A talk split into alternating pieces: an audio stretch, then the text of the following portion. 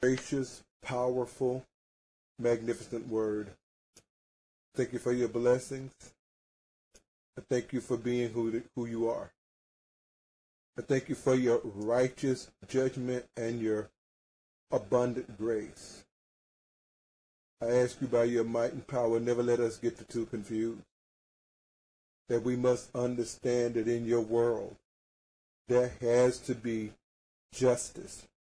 If there is no justice, then your son is not king. If there is no equity, your son is not king. If everybody can go along and do everything that they want to as long as they want to do it and make a an apology or just say that it's okay because someone has told me that you have unconditional love, then your son will not be the king. He will not be the priest that you have set up for him to be. Father, as we go through this book of Joel and just do a recap and look at some of the things that people talk about when they look at what is called dispensationalism, when they look at the world ending quickly, or those that look at it from the vantage point is of that you have covenant with your people. And when we look at it, let us look and see that you can speak, you can do, you can speak in what we call figurative language, but you can get your message across. Help us, I pray, in the blessed name of your holy child Jesus, to let your message speak and the relevance of your truth come out. Amen, amen, and amen.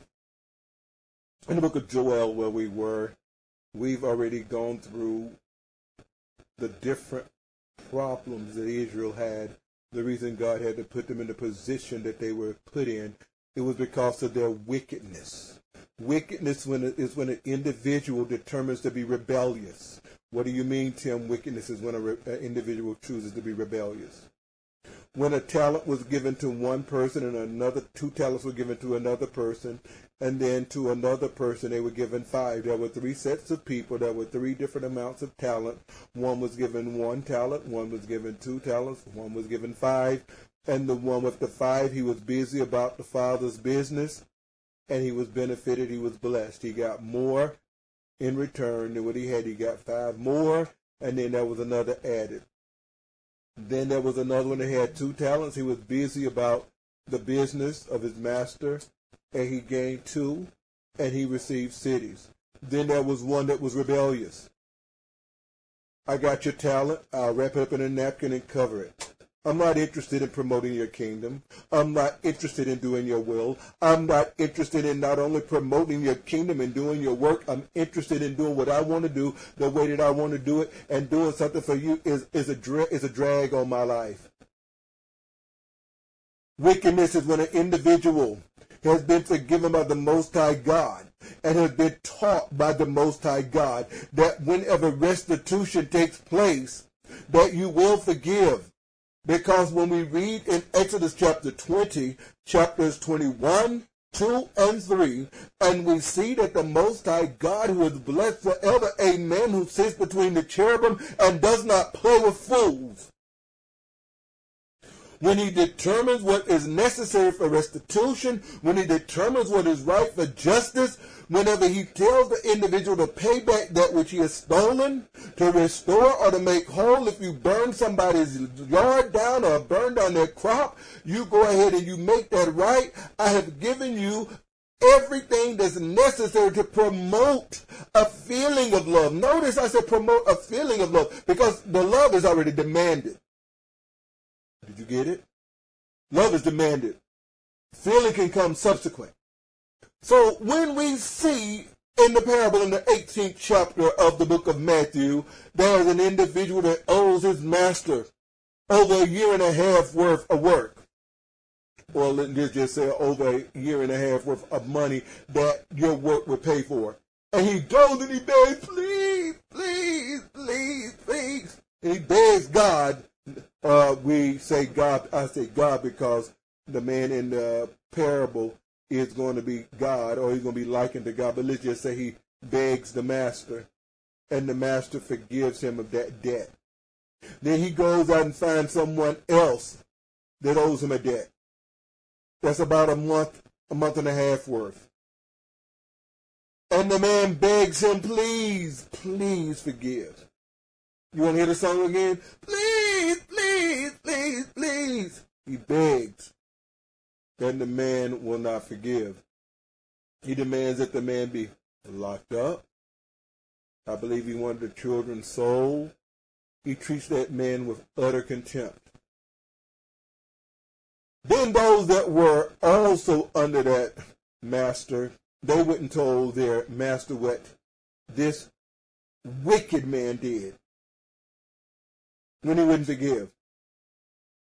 And the one that had forgiven the other man, he came to him and he says, Didn't I forgive you all of that debt because you desired? You had promised that you would give me restitution if I gave you time. You had promised, you had acknowledged that you owed me. You had acknowledged that you were in my debt. And you said you would pay. And I frankly forgave you. Now, now, now, now, this other man, he came to you with the same thing. You, why didn't you at least allow him the opportunity to pay it? But you put him in a position where he can never pay it back. You locked him down. You did not allow forgiveness to take place. And the Bible says that Jesus called that man wicked for that. Not because he was out here sexing, not because he was choking people, not because he was burning down people's property. It was because he wouldn't forgive when the individual came to him and the individual had brought forth or was bringing forth fruit, to meet for repentance. It's imperative that we learn what fruit is meet for repentance. Else you start taking and collapsing the scriptures and you think that everybody is always supposed to be forgiven for what they do and justice is to never take place. What Bible did you find that in? The bubblegum chewing gum popcorn Bible? Where'd you find it in? The Christopher Hitchin, Richard Dawkins Bible? Oh, you found it in the one that goes by feelings, like Morris Albert used to sing. Feelings, nothing more than feelings, trying to forget my feelings of love. Listen to me, please. When the individual came to get forgiveness and he had promised to pay, he is showing that I'm willing to acknowledge what I owe, to pay what I owe, and I'm not lying.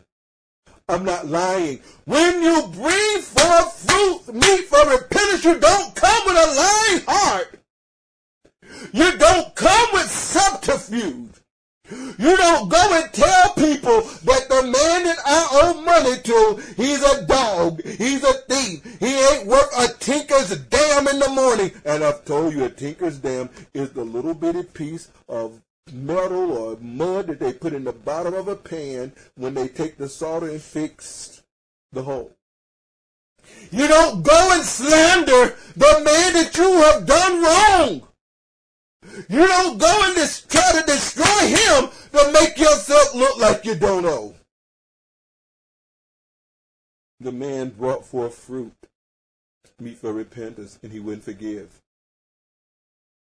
And so his master said, You wicked servant, I forgave you all of that because you desired it.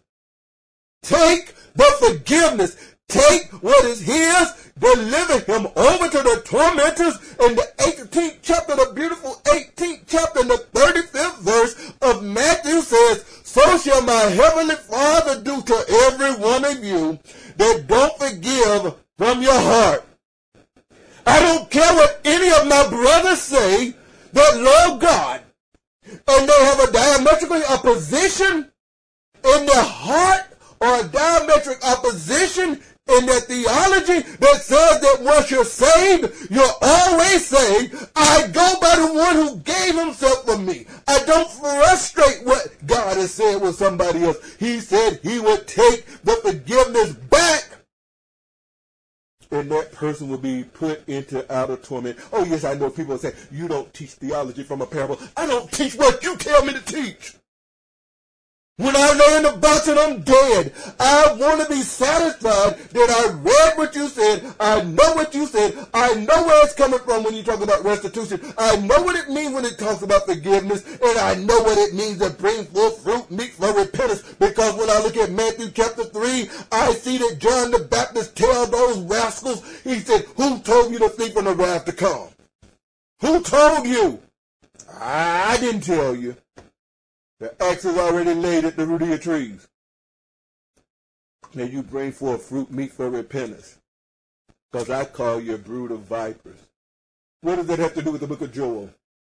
In the book of Joel in chapter 3, we are in the valley of decision.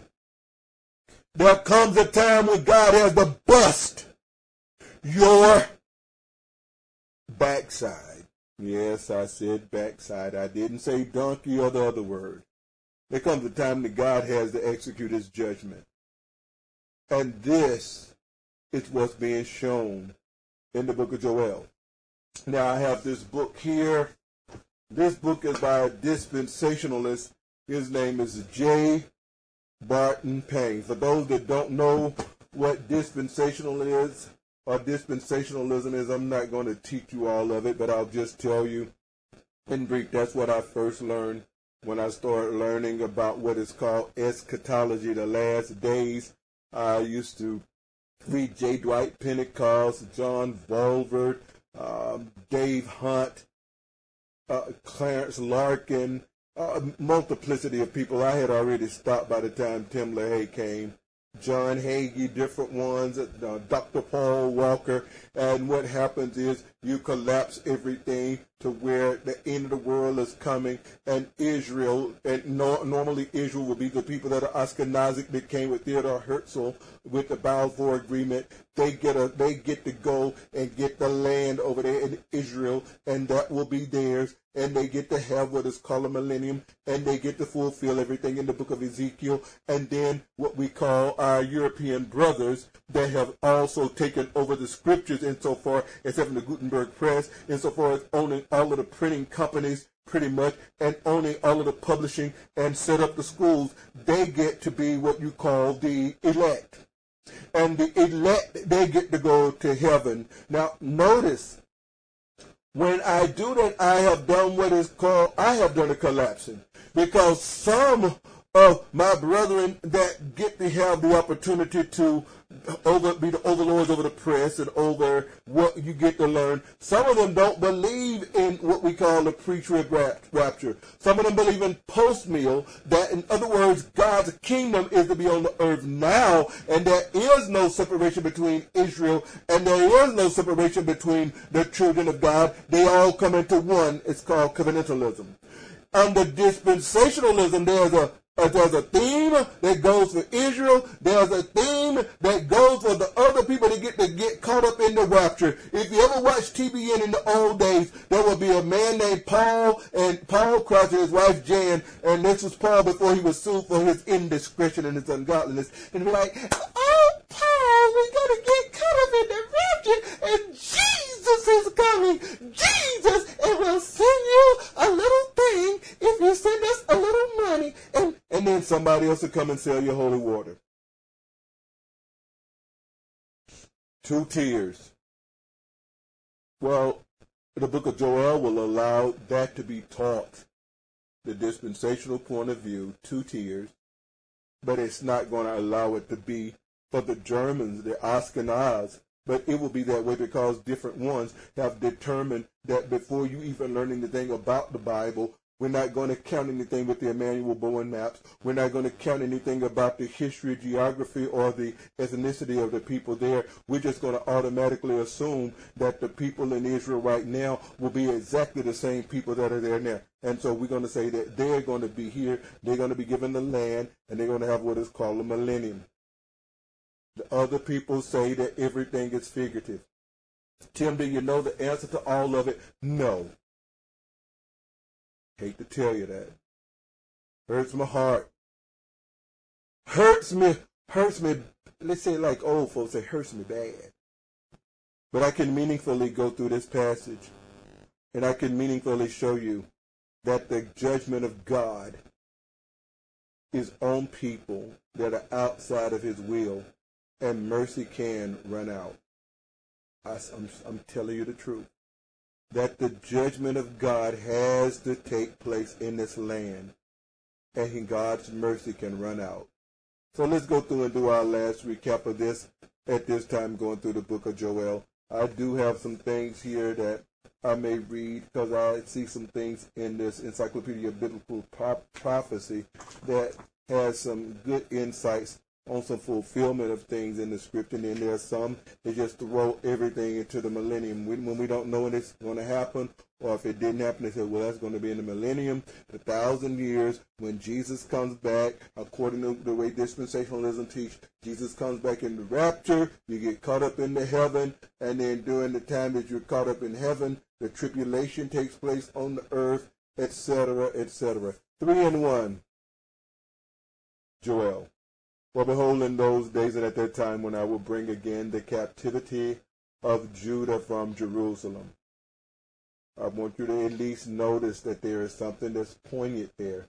There is a captivity of his people, Judah and Jerusalem. So it will not matter, it should not matter that this is to take place or has taken place, whether a person is what we call covenantal or dispensational but I'm going to quit making this differ- differentiation for, for a while because I want to explain the passage. For behold, in those days and that time when I bring again the captivity of Judah and Jerusalem, I will also gather all nations. I will bring them down to the valley of Jehoshaphat, and I will plead with them there for my people and for my heritage Israel, whom they have scattered among the nations and parted my land. So in these two verses here, a particular time is going to take place and it says, in those days and at that time or those times, I will bring back the slaves. I will bring back the captivity. I will bring back those that I have scattered. He scattered the people in 722 BC. He scattered them in three deportations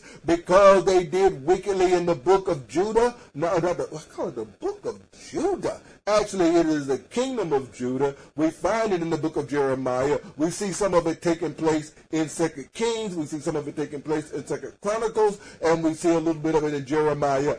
I will bring back the captivity of Judah and Jerusalem. I will gather all nations. In other words, the time is going to come that there's going to be some reciprocity for what has been done to my people. There's going to come a time when there's going to be judgment. There's going to come time when mercy has run out. There's going to come a time that I'm going to show that I'm the only wise potentate, King of kings, Lord of lords. Bless God forever. Amen. While I take a sip of water. Go ahead and bless him while I take a sip. Thank you, precious Lord. I will gather all nations. I will bring them down to the valley of Jehoshaphat, the valley of decisions. I'm going to bring them. It's going to time to show out. For the longest, the nations have come and plundered my people. For the longest, the nations have come in and took lands. They've come in and taken people and sold them. They come in and try to destroy my way of life that I've taught my people. They come in and made it as if I'm not the King of Kings and Lord of Lords. They come in and set up their idol reminiscent to 1 Samuel chapter 5 when they came and took the beautiful Ark of the Covenant. I bet it was beautiful because of the way it looked, but it was really beautiful because of who happened to dwell between the cherubim. And they took that thing to Dagon's house. And I was a young boy when I was reading that. One of the funniest episodes ever. One day, Dagon on the floor, his hands cut off, and another day, something else cut off. Then his head's cut, head cut off. And then when the people still don't get it, that there was a valley of decision, a small decision right there in the point of Dagon, you got to. Do I need to fix some precious love? No, no. I'm on. The, I'm on the. I'm on this. Yes, I can turn it down. It's working too well tonight. It keeps fading in. How about that? Is that better? Yes. Some more. Okay, so let me go back to what I was saying. And so now there came a valley or a time of decision in that temple of Dagon, Dagon. If necessary, we can we can move this closer to me. And it came that time when there was a decision. And they got their head, Dagon got his head cut off. Then the people still didn't get it. And they took the Ark of the Covenant and they tried to treat it like a talisman. And God gave them a whole lot of rats and mice. Then he gave them, King James called it emeroids. But the emeroids were in their bottom. I say but. If you don't like it, then turn off the thing. I'm telling you, like, they were all in their hiney. That's a nice way to say it. And somebody, somebody made golden mice and they made golden emeroids and they sent them back. The point being made is that Yahweh has shown that there's a time that I will execute my judgment. And so now in the book of Joel, he is saying that the time has come that you scattered my people and now there's time for judgment. You've done your dirt. It's time for you to pay. It's not time for you to come and repent now. Repenting time is over. What, what have you done? You cast lots for my people. You act as if my people were your heritage. And what else did you do? You've given a boy for a whore or for a harlot. I don't know if you've given a boy to another man to use him as a harlot. They treat him like the Greeks did with their catamites. What do you mean catamites? Pederasty you got a male, usually he would be older, young boy want to learn a trade or whatever it was. He would take that boy, they call him a catamite, and he would go and he would take that feminine part, have sex with that boy. Sometimes they would have sex with the boy because that was more fun for them, and they would use their women to have children. Then there were times when they didn't have sex with them, but they would do all other type of sexual things with them because they say having sex with them would totally feminize. So I don't know if you did that or if you took a boy and say, I, I want her and I'll give you this boy that can work your fields for her. Remember, Judah gave a sheep for sex, but he didn't have the sheep with him, so he left his left his staff, he left his signet ring, etc. But there is no doubt you gave you sold a girl for wine. I don't know if you were soldiers doing this, but you but these were my people. This is the point. These were my people that you treated like this. Verse number four says, Yea. And what have you to do with me, O Tyre and Zidon, and all the coast of Palestine? Will you render me pay? Will you render me a recompense? And if you recompense me, listen, swiftly and speedily, I will return your recompense on your head. In the valley of decision, there comes a time that now you get what they call in the Latin word lex law talionis. You're going to pay for what you've done. Your crime, your penalty must fit your crime. And so now you sold the boy, you sold the girl, you sold my people, you have abused my people, and now I'm going to return your recompense on your head. This is why I don't like most Christian-hearted people. Change your voice, Tim.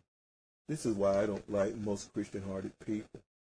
Because most Christian hearted people, they will allow people to rape you, to rob you, to destroy your home, to destroy your car, to destroy your business, to destroy your reputation, and just say forgive. Forgive. And Drina, before I knew you, I, I used to be a boy.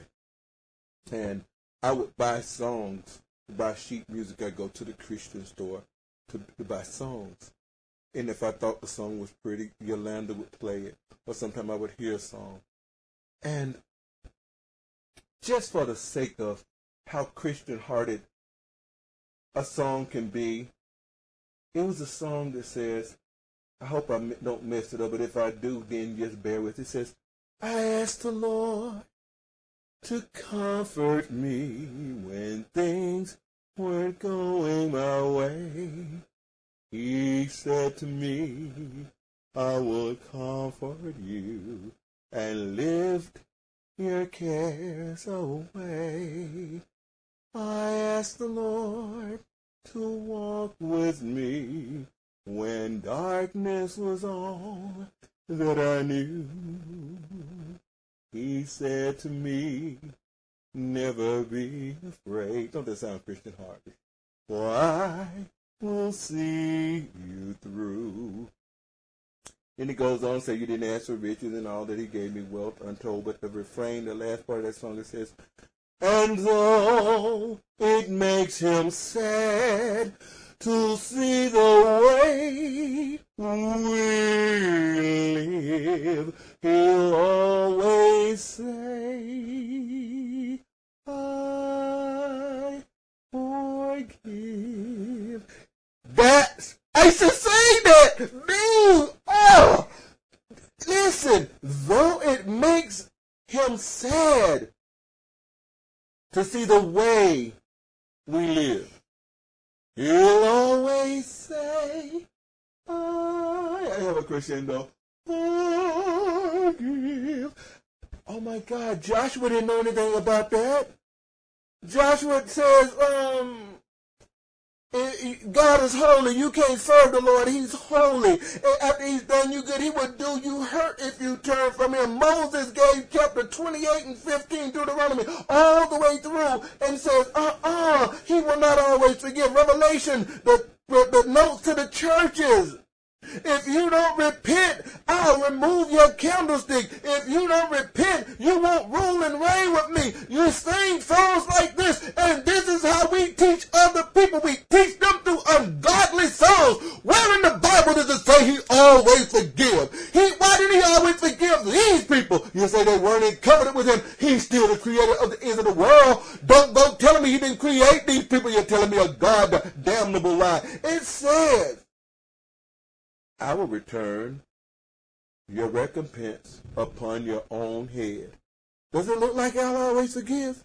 Does it look like it? Somebody said, these are people that are outside of the covenant. Really, when I start quoting to you what he told, what Joshua told people, those covenant people, when I told what he says in the book of the Revelation to the seven churches, those are covenant people. When I gave you the parable when I started with, when the man that didn't forgive, those were covenant people. When I showed you the rebellious that had a talent and he buried his, that was covenant people. Where is it that it comes from that there does not come a time that God executes his judgment? He is still, change your voice, the God of all the earth.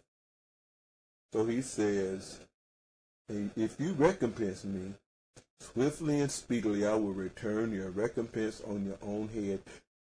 If this is the will of God, I don't mean it if insofar as modus, you know, modus ponens, if then I mean sense. If in the sense of sense. Since this is the way God operates, why do we not pray for God more often to swiftly execute judgment on the wicked? Why do we not pray for God to kill and put to death the pedophiles? Why do we not pray and ask God when they're going in and we're bombing people and you're burning things and you're destroying business for God to execute his judgment? Why do we not ask God to avenge those that are abusing people in the home? Why do we not ask God to avenge those that are abusing people on the job? Why do we not ask God to avenge those that are in the church molesting people, doing pedophilia, and actually doing what we call nepotism in a way that hurts people. Here we see that this is the way of God. I will return your recompense upon your own head. But if you don't know anything about the Psalms, you don't know anything about people dying, you don't know anything about people digging pits, and God letting it come and be a snare for themselves. Verse number five, because you have taken my silver and my gold and have carried them into your temple, my pleasant things. I talked about that they did that under different time. I just brought up Dagon. They did the same thing in Jerusalem uh, during the time of the, one of the deportations. I would say, I don't know if it was the first deportation, might have been all three of them, and Nebuchadnezzar carried them back, and we see the same thing in 70 AD. But I will submit to you that many times we may not they may not be carrying gold and silver, but they carry our heritage. They carry our knowledge. They carry that which God has given us to be a blessing and they take it away from us little by little and they get rid get rid of it in our lives. Let me give you the quickest illustration. Hananiah, Mishael, and Azariah. Most people only know them as Daniel, Shadrach, Meshach, and Abednego. They've already carried the precious metals. Now they want to carry and take away that which God has given them. Give them the king's food, give them the king's status, give them every dainty that was being given. And Daniel and those other three men said, no, we just want pulse. And God eventually executed his judgment on all of Babylon. Well, people may not understand. They may not see that God executed his judgment. But if you know anything about the fiery furnace that was him executing judgment, if you know anything about Daniel being thrown in the lion's den and God sparing him and everybody that had him thrown in there, they were killed. You begin to understand. If you get to see anything when Darius come through, you begin to understand he executed judgment on those that executed judgment on his people. And it was without remedy. It was without mercy. So he says, the children of Judah and the children of Jerusalem you have sold unto the Grecian. You took my children and you sold them to the Grecians. You sold them to the Europeans. Now, what, Tim? Why you say Europeans? Because I want you to understand when you read your Bible that these are real people. They are not invisible people like when you look at this water and you look through it it's not really invisible, but you can see through it. These are real people. So what? Do you, how does it? How does it go? How did how did that take place? May we read it? First Maccabees. Tim, why you read Maccabees? It's not in your Bible. I own a lot of books. And a lot of the scholars are always going into what is called the intertestamental period, giving me information. I determined one day I don't need them to have to tell me what to do. They do it. I can do it. Who's to tell me what I'm not to be able to look at and they do? How to get to, how you get to be able to do it and I can't? That, that doesn't make sense in my world. So First Maccabees three and forty. Listen what took place. It says, so they went forth with all their power and came and pitched by Emmaus in the plain country. You all should know something about Emmaus when we're in Luke chapter 24, but we're not there now.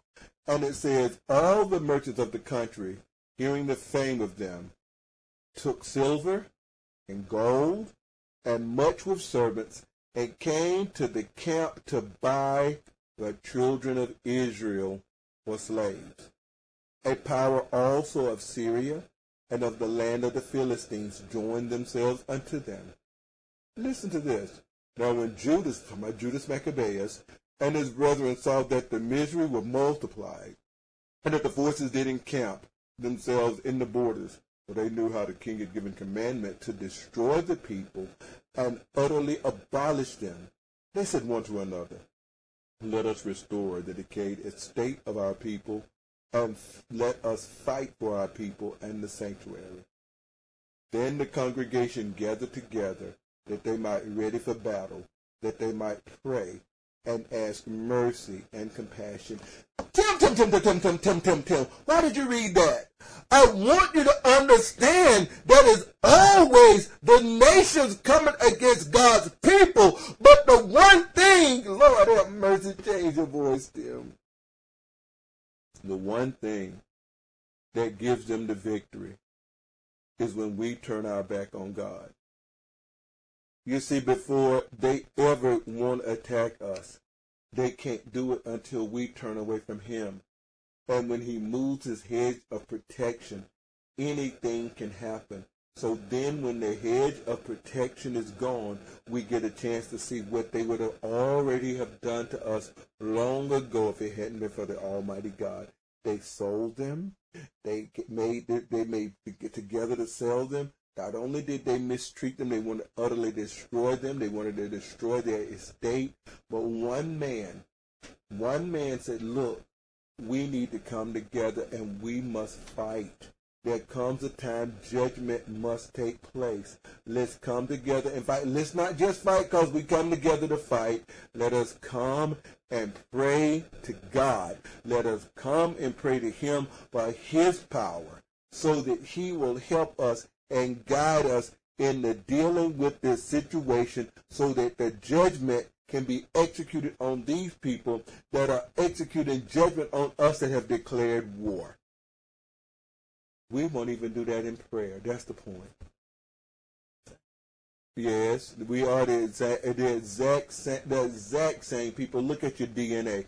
Go learn, go learn what a haplogroup is. Go learn what E1B1A is about, and then go and look at answers in Genesis, and you'll see Ken Ham got a guy on that. He's starting to talk about this, which Ron Dalton has been talking about many years, but because he was black, it didn't matter. It'll start mattering probably within the next three to five years when more and more of our Caucasian brothers do that because often when we have scholarship, it's not counted until somebody says, oh, that's good. Oh, that's acceptable. We'll let you be peer reviewed. We'll, I don't care about that. I want the truth. Again, the point being made.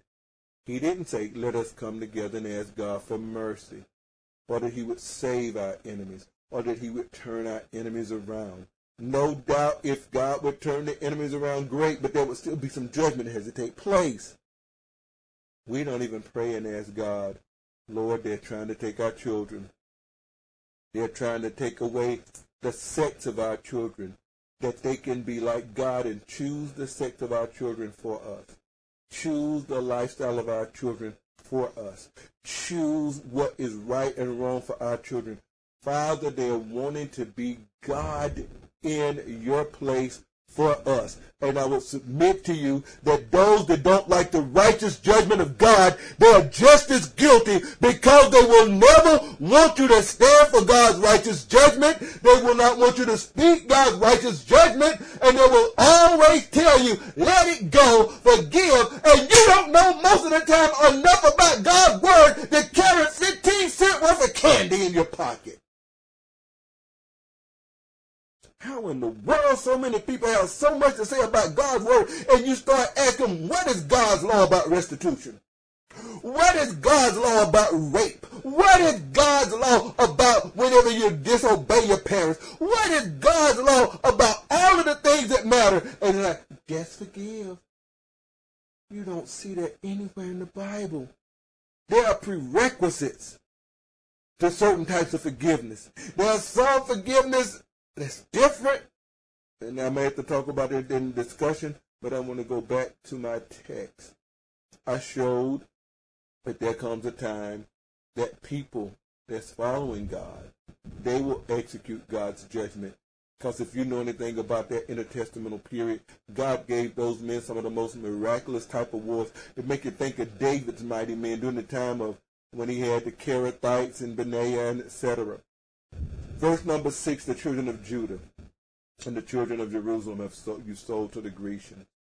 The Grecians under Alexander of Macedon. They call him Alexander the Great. I prefer to call him Alexander the Greek.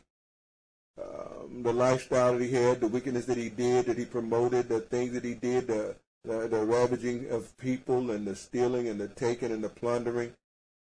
But you know what? They sold to the Grecians they came with Antiochus or the Seleucids and took over this land that we had. And then if you, if actually if I'd have read it, you know what, Tim, you ought to read it. Because if you don't read it, people will think you're making it up. Still in First Maccabees chapter 3, verse number 48. Listen to what it said that these people, these Greeks did. And they laid open the book of the law wherein the heathen had sought to paint the likenesses or the likeness of their enemies. Do you understand that? They sought to paint their likeness. So maybe you paint a Zeus, maybe you paint a Hercules, maybe you paint different ones, Minerva, etc.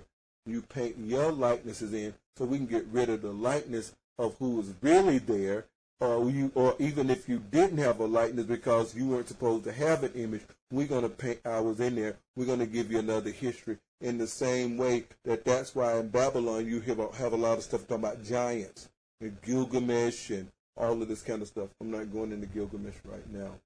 So let's go back to our beautiful text, verse the last part num, of number six. You sold them to you sold them to the Grecians that you might remove them far from their border This is why this is why the wicked want to remove us from God. This is why the wicked want to take us away from him.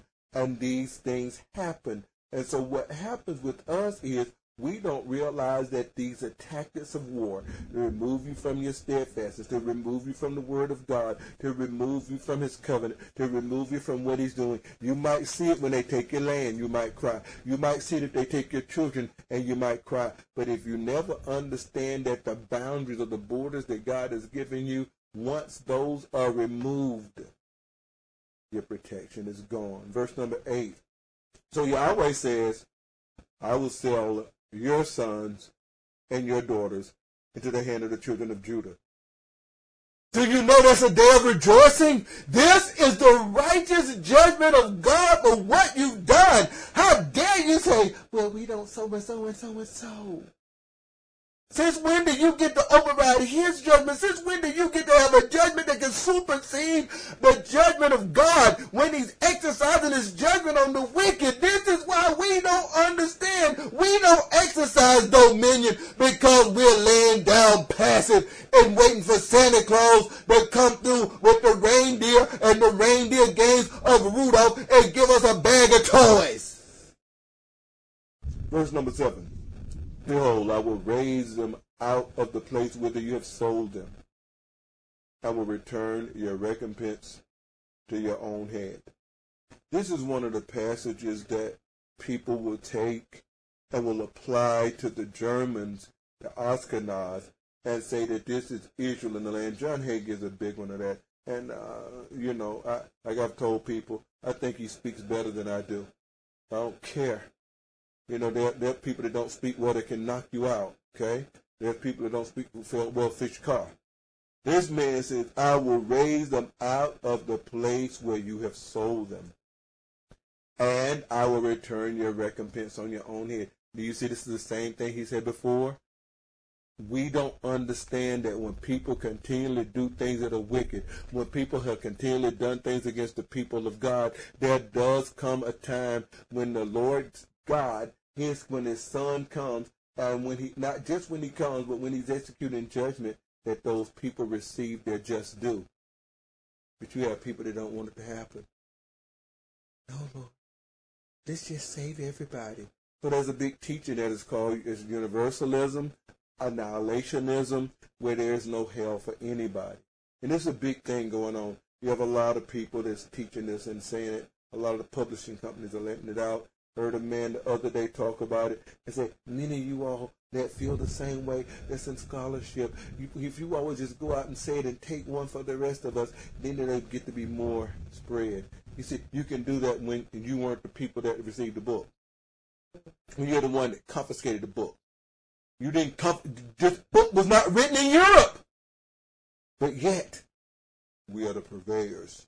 Yet, we know everything about it. Well, you know a lot because God allows you to make Israel jealous. Okay, that's what the Bible said would happen.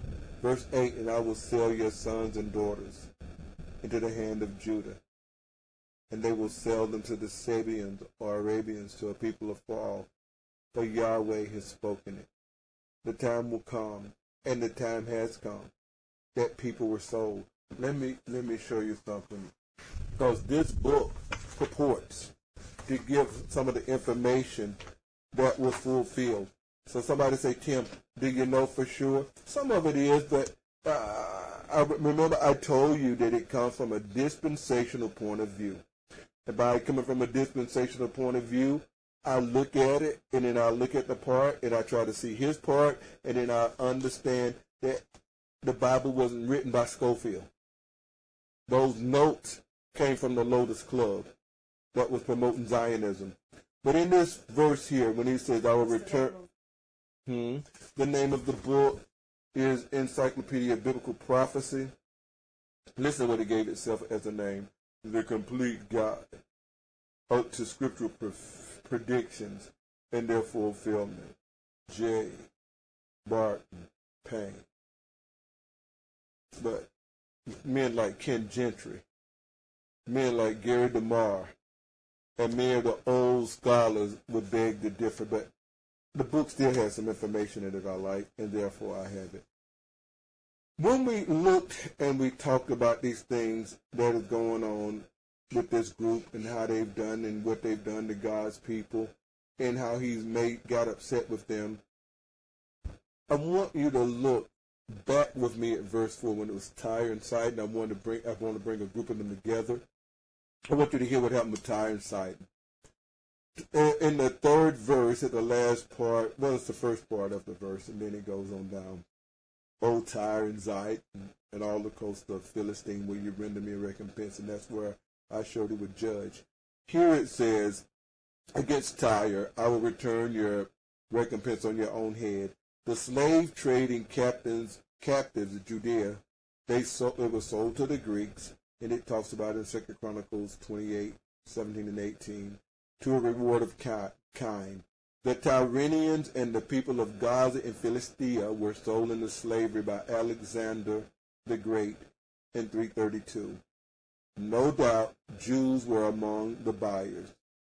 So the very thing that God said would happen, do you get me? Alexander the Greek sold them. Tim, it said Greek. Well, I said Greek. I told you why I said Greek in 3 and 4 when it talks about Zidon. But their selling of slavery was 13 years earlier under Artaxerxes third. Now, if you had this book, it would tell you that this was in period 9. So when you look, look at this book, it'll tell you period. So under period 9, it says the Persians this book may be difficult. You may not like it, but I've learned to navigate it. Okay, I prefer it. I would prefer it to be digital, i like click click, instead of having to go back and forth.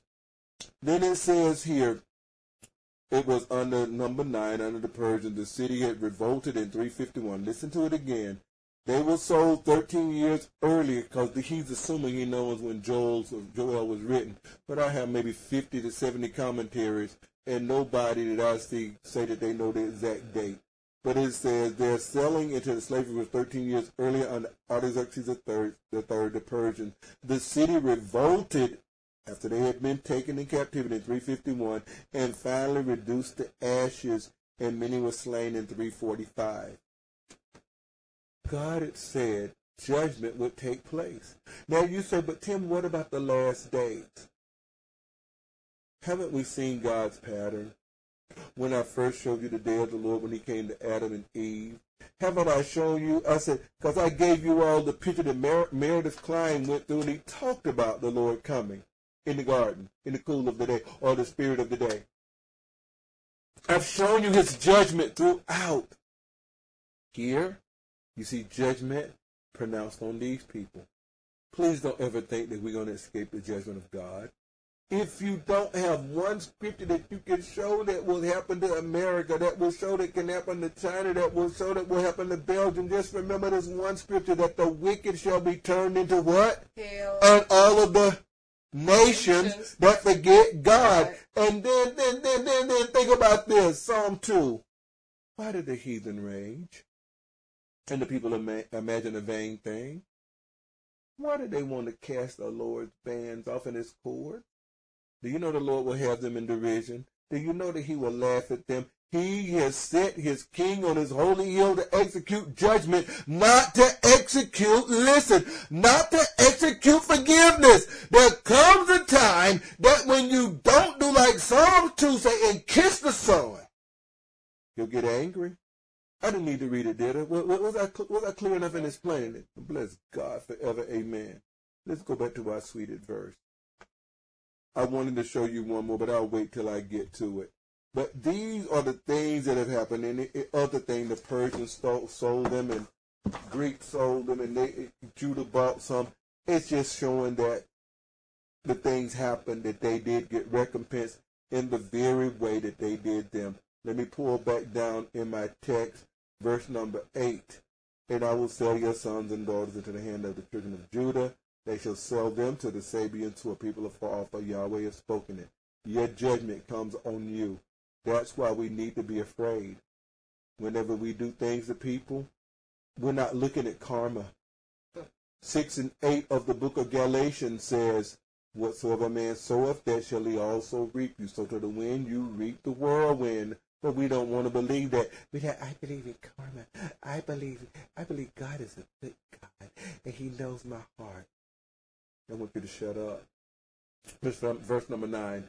Proclaim this to the Gentiles. Prepare war. Wake up, mighty men. Let all of the, men, the mighty men of war draw near. Let them come up. Beat your plowshares into swords and your pruning hooks into spear. Let the weak say, I'm strong. Do you understand that the Bible is showing here there is a time that God's judgment must take place? Or you understand that there is a time when God will execute his judgment and he uses his people to do it? But we, but we, we're like, well, we don't so and so. You used to so and so. And I remember when you used to, I did die that don't know nobody. Well, what happens is we learn to do what God says. And it doesn't matter what we've done before that we have been forgiven and God is chasing us for. But those of us who don't pay attention to God's word, we destroy ourselves. Verse number 11. Assemble yourselves and call, assemble yourselves and come all ye heathen, and gather yourselves together round about. Tears are my calls to the, the mighty ones that come down your way. Let the heathen be wakened and come up to the valley of Jehoshaphat. See, whether you're talking about the end of the world, whether you're talking about the days when the Sidonians or the Tyrenians are going to be sold, whether you're talking about even back during the days whenever they were having issues with the judges, the real issue is that there's a time for decision. There's a time when God's going to execute his judgment. There comes a time when the heathen strength need to be weakened and that God will execute his judgment, but we don't understand we're in war. What good is it? What good is the word of God if it can't control us? If it cannot help us to execute God's judgment and execute his domain in the earth. Verse 12, last part of that. For I will set to judge, I will sit to judge the heathen round about. Put you in the sickle, for the harvest is ripe. Come, get down, for the press is full. The fat, the fats overflow not flow, flow. Thank you. For the wickedness is great. Andrina, I would submit to you that this verse right here might not need to be in anybody's Bible anymore. Because what he is saying, put you in the sickle and draw out that which God has for you. Put you in the sickle and start to harvest. When you harvest, there will be some that is not going to be acceptable. He says the harvest is right Come you, get down, the press is full, the fats overflow. There comes a time when you get the benefit from your harvest, and then there's another time that you go in and you're going to look to get those things with the sickle that's going to be destroyed. It depends on how the passage is talking. In this passage, in this passage, it's talking about actually pressing down the grapes of wrath.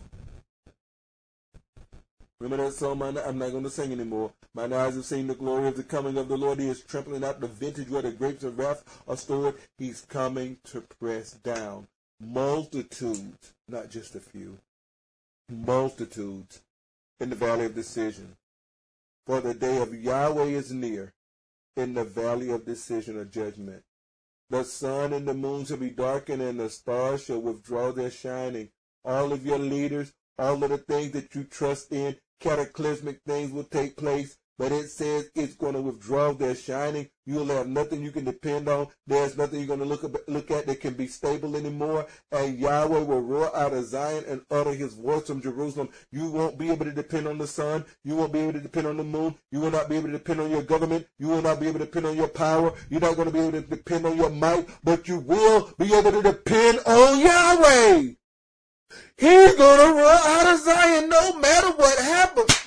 When he roars out of Zion and utters his voice from Jerusalem, listen to what the Bible says. The heaven and the earth will shake. Why is that? Because I come to execute judgment.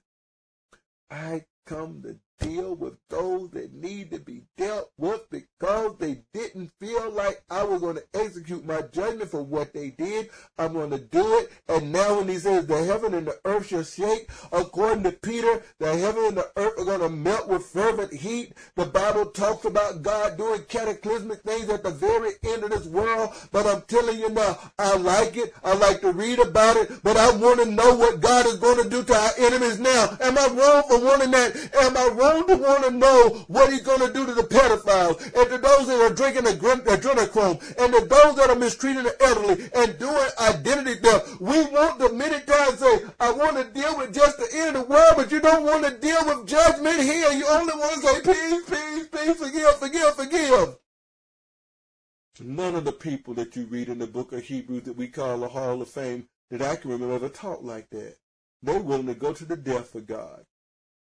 It says, For Yahweh will be the hope of his people, of everyone that rules from Zion, and the strength of the children of Israel, so that you shall know that I am Yahweh, your Elohim, Yahweh your God, dwelling in Zion in my holy mountain. Then shall Jerusalem be holy when you know who God is, when you know that Jerusalem is not a land that we're talking about. We're talking about that heavenly Jerusalem. Why do you say that, Tim? Well, at one time he was dwelling on the earth in Jerusalem. But the last days came.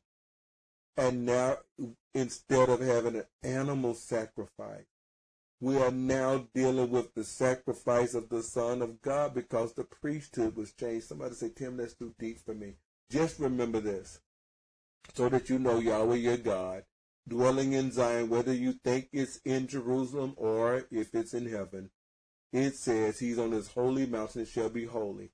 No stranger shall pass through her anymore. You're not going to just be walking around like there's no borders. You're not going to be walking around there like there's no laws. You're not going to be just busted up through the places. Well, then again, but then again now, Tim, what about the dispensationalists? They're going to say that that means nobody's going to just come through Jerusalem anymore. They're not going to come through the land anymore.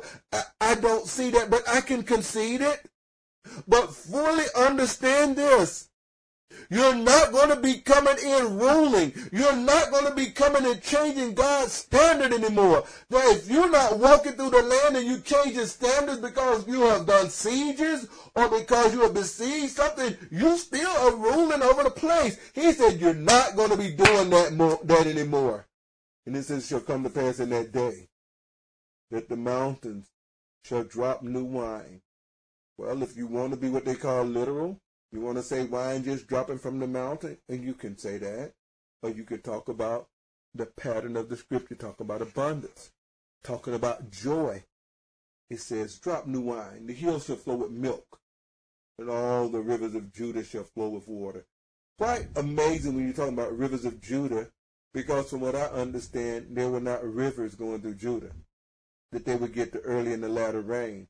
But God said they were going to flow and it's going to be reminiscent of what you see in the book of Ezekiel, where the water is going to come from the house of the Lord, and it's going to flow, and the people are going to be able to drink the water. Well, that's what some people talk about. Tim, what do you mean? That's what some people talk about. In Ezekiel chapter 47 and 12, in that vision, 47 and 1 is where it starts.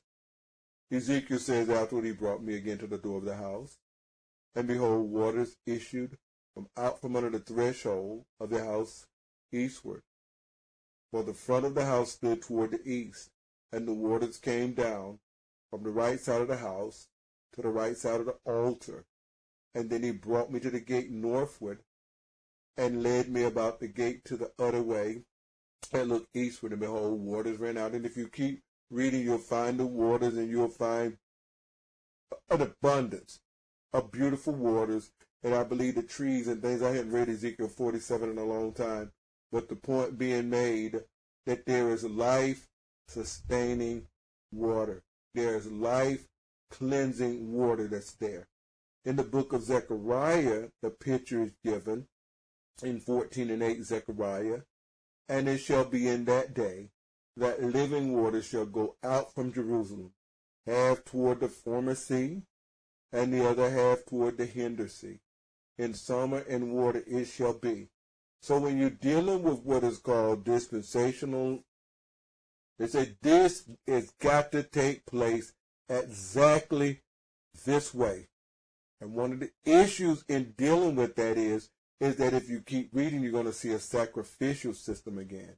And if you see a sacrificial system again, you got an issue because Hebrews 10 and 10 says, by the which will we are sanctified by the offering of the body of Jesus Christ once for all. What was that verse exactly? Zechariah chapter 14, Verse. verse number 8. But Tim says, irrespective of how you see that, whether you see it dispensationally or if you see it that it is fulfilled in covenant in a different way, you're going to see that the truth of the matter is, is that the water is coming from God. You're going to see the water in the sustaining comes from God. The cleansing comes from God. Somebody said, Tim, can you tell me exactly? Because I can look and see scholars on both sides. But the one thing that holds me is the sacrificial system. And I see in the Ephesians chapter 2, 19 through 22, that it calls the people of God the new temple. And these are some of the issues that are dealt with. But let me show you, Tim, what do you say about this water? I go to John chapter 7, and I look at verse number 37. The scripture says, talking about Messiah in the last day, in the great day of the feast, Jesus stood up and cried, saying, If any man thirst, let him come unto me and drink. He that believeth on me, as the scripture saith, out of his belly shall flow rivers of living water. But this he spake of the Spirit which they which believe on him should receive, for the Holy Ghost was not yet given, because Jesus was not yet glorified. When I look at this passage, when I understand that the temple of God is his people, when I look and it says water is going to be flowing from under the temple or under the altar, then I begin to understand that there's a way to look at this that you can see the fulfillment happening in his people. And if an individual says it is not happening in his people, you got a problem because he said it's going to happen. And what do you get the Bible says? You are sanctified by the washing of water by the word. I'm not saying that you don't get anything out of Ezekiel from looking at this passage or the water. I'm saying that there's more than one way to see or to see how this is going to take place. And since I can't give you the definitive like I want to, I can give you the definitive on this. I can give you the definitive that this is going to give you life sustaining water. And I can show you the issues that I have. We dealt with that when we went through the book of Ezekiel. I just try to be honest about stuff like that. Because if I'm not, somebody asks me questions, then what I'm going to do? Uh, well, I, I'll get back with you and then never get back. I'll just tell you what I see. But does that stop you from seeing that the water's going to flow? You see, the water's going to flow. Spirit's going to flow. Water's going to flow. I don't have a problem if God lets water come down there because I've seen him do it before. He took a rock. Moses, say something to it. Rock. God said, say something to you and water come out. There's the water. Next time, rock. Say something to No, first time he said hit it. Got it backwards. Next time, say something. You rebels, you.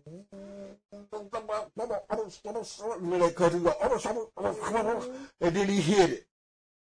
Well, God got him on that one. And he didn't get to go into the promised land. Let's go back to our text. A fountain shall come forth from the house of the Lord. I believe that water's supposed to be coming from us. I know that it's supposed to be coming from us.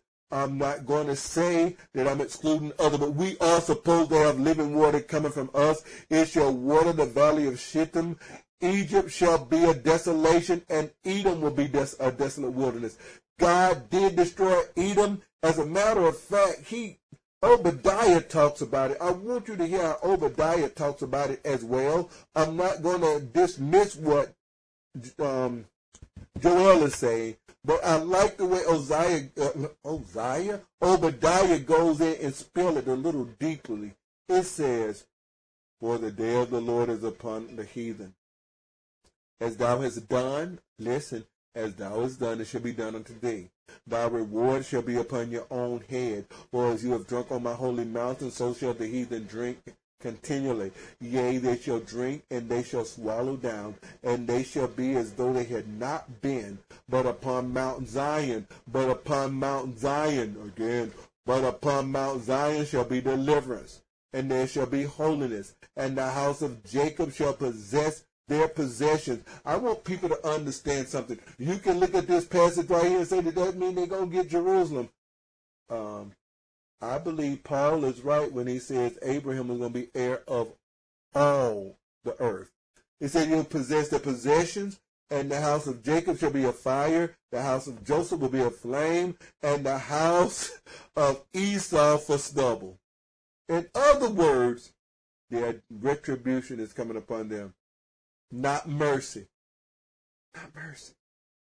It says, and they shall kindle in them and devour them, and there shall not be any remaining of the house of Esau. For Yahweh has spoken it.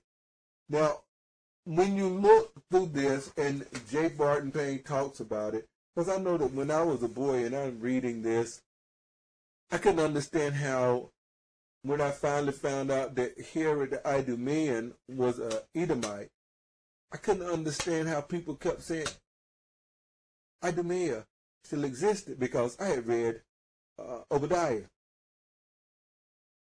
And I'm thinking all of it's destroyed. But what I didn't know, because I think Alexander actually scraped it to the ground too, but no, that was Tyre. What what really got me was the land was destroyed and the people a lot of the people were still alive to do their dirt. And if you don't see that distinction, somebody say, you didn't do it. It said, no, the land. The land. You see, because a lot of time the people were tied to the land. A lot of time the land was their source, just like it was with Israel. And it says, they the south, it says, and they of the south shall possess Mount Esau, and they of the plain the Philistines and they shall possess the fields of Ephraim and Samaria, and Benjamin shall possess Gilead.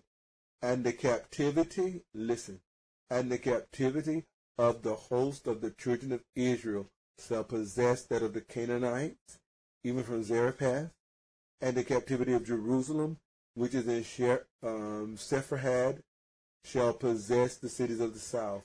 And saviors or deliverers shall come up from Mount Zion to judge the mount of Esau, and the kingdom, and the kingdom shall be Yahweh. Tim, why'd you read that? Because when we're looking at this in Joel, it doesn't go into it in as much depth. But if he says it's going to happen to Esau, I can read here when it goes in more depth, just like I'm reading here where he said it's going to do it. Esau always had a problem. It always had a problem because the blessing was given to Jacob. And so he says, the house of uh, Egypt shall be a desolation. Edom will be a desolate wilderness for the violence against the children of Judah because they have shed innocent blood in the land. The reason that they are being judged is because of what they did. Now let me turn over here and let me pull out where you have your fulfillment. I'm in for those that might have this book or decide I want to look in it, they can look at it online. It's page 411 under Joel, chapter 3, verse 19. It says, Egypt shall be desolate. Fulfillment, they put person 16, that means in the millennium. So when you, if you don't know but they got a dispensational slant, you'll be like, oh, it's got to be a millennium this way, the way it's taught in the Scofield, but it does not. It does not because you realize some of these things have already taken place. And it doesn't mean God's not going to judge, but it does not have to be, it's going to be an exact thousand years. And uh, the wolf going to lay down with the lamb and, and, and they're going to have a can of spam and or whatever, you know, all the kind of stuff they do and it's going to be funny. It says, and it says, it inflicts for non-observance of the Feast of Tabernacles. Let me read it again. it says the curse of Zechariah 14, 18, and 19, where I read earlier, but I just didn't read it all. It inflicts a non-observant for them not come to the Feast of Tabernacle. Thus, my eyes are getting bad. Let me change this right here. Okay, I can see better now. Which will be the immediate cause for the lives of innocent Jews whom God vindicates. I will cleanse the blood of those that I have not cleansed, for the desolation will wipe out the wrong which they have done to the people of God, and which hitherto remained unpunished, though the verse could alternatively refer to Israel being made holiness, holy. The point being made here, whether a person is looking at it dispensationally or covenantally, this is God's executing judgment. There's no way to get around it. There is no way to get it. It's too clear. It's clear on that I will execute judgment on those that deserve judgment, and the time will run out for mercy. Because I hear people say, well, you know, the Lord is not slack concerning his slackness, or, or what the Lord is not slack concerning his promise, as some men count slackness, but not willing that any should perish, but all should come to repentance. There comes a time when he doesn't do that. Look at verse number 20. But Judah shall dwell forever. What does that mean? Well, if Judah is going to dwell forever, something's got to take place. What do you mean? The only way Judah is going to dwell forever is that all this stuff has to take place.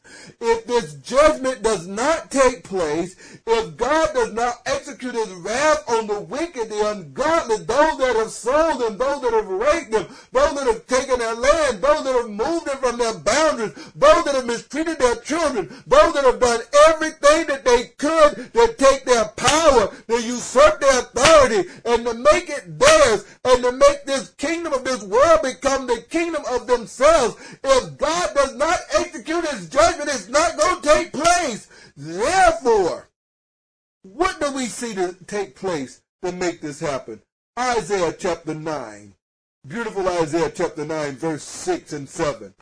For unto us a child is born, unto us a son is given, and the government shall be upon his shoulder Somebody can rule government. Somebody that has the ability when they rule that the government can be on his shoulder. Somebody can do what's right. And it says his name shall be called wonderful. His counsel is like counselor, the mighty God. And here is one of the things that people have a problem with when it says the everlasting Father and the Prince of Peace. The word order in Hebrew is not everlasting Father. The word order is Father everlasting. Uh, Father of eternity. The one that created time. The one that's in charge. It says, the Father of everlasting, the Prince of Peace. Well, if you don't want to hear that, listen to verse 7. Of the increase of his government and peace, there shall be no end of the increase. His government taking over, government taking the lands, government taking over and taking over the hearts of men. Of the increase of his government and peace there shall be no end upon the throne of David and upon his kingdom to order it and to establish it with judgment and with justice. Listen, to establish it, to set it up, to make it strong, to make it where it's impenetrable, to make it and uphold it with judgment and justice from henceforth even forever. The zeal of the Lord of armies of hosts will perform it. Tim, what was the point? The point was Judah shall dwell forever. Why? Because Judah is going to be run in justice. Tim, where do you get that from? Because the scepter, the king will never depart from Judah, nor a lawgiver to keep his justice going until Shiloh come, and unto him will be the gathering together of the people. And to be able to order it and keep his people in line, they will never have another high priest. They're going to have the high priest that God gives. What do you mean the high priest? When you hear Jesus says, I am the way, I am the truth, I am the life. No man comes to the Father but by me. He's talking high priestly terms. No man could go into the high priest chambers. When he would go into the high priest, into the holiest of holies, he'd go by himself. And when the Messiah goes in to make intercession for us at the right hand of the throne of majesty on high, we can't come to the Father except by him. We have to be in him. Just like the high priest had the breastplate. We got to learn the word of God. And it says, but Judah shall dwell forever and ever, and Jerusalem from generation to generation. Why? Because he's going to execute his judgment. Then it says, for I will cleanse their blood that I have not cleansed. For Yahweh dwelleth in Zion. How is he going to go about to cleanse that blood? How is he going to go about to cleanse that blood? Do you understand in the 35th chapter of the book of the Numbers that we went through? That blood has to be shed when somebody sheds innocent blood. That's the only way the land can be cleansed. That's what the Bible says. That's what the Bible says, Trina. It does say it. But I want you to see something. I want you to see that, and I want you to see why when I talk about Ezekiel's temple and the water, I make the picture and I talk about Christ offered his sacrifice. So let's look at this last part of this. The last part of the, the passage that we're dealing with. Jerusalem is going to dwell forever. Judah is going to dwell forever. Well, Judah is going to dwell forever. Same thing I call it Jerusalem. He said that he's going to cleanse their blood which he has not cleansed. Anyone that's going to take this passage and make it be the exact end of the earth, and it's got to be exactly as they call literal word for word, like it is in Ezekiel. You don't ever allow for him to say that there's water that's coming out of your belly that's going to come out of you and it's going to give you the thirst of the water that you need. Then you got an issue, and he says, I'm going to cleanse their blood. Here is the issue. It says in Hebrews chapter 10, verse 10, by the which will we are sanctified through the offering of the body of Jesus Christ once for all. And every priest daily ministering and offering oftentimes the same sacrifice can never take away sins. Listen to what he's saying. If he's going to cleanse their blood, if God's going to cleanse their blood, is God going to do it or he's sending his son to do it? The passage in Hebrews says, we are sanctified, we are cleansed through the offering of the body of Jesus Christ once for all. Not dealing with another temple to do it, once for all. And every priest is standing daily ministering and offering oftentimes for the same sacrifices, which can never take away sins. We're talking about the Aaronic priesthood. It can never take away sins. But this man, after that he had offered one sacrifice for sin forever, sat down on the right hand of God from henceforth expecting till his enemies be made his footstool. Do we want him to make his enemies his footstool or make them his friends? He knows the difference.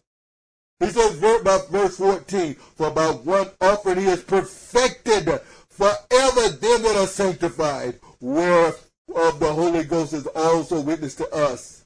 For after that he said before, this is the covenant that I will make with them after those days. After those days.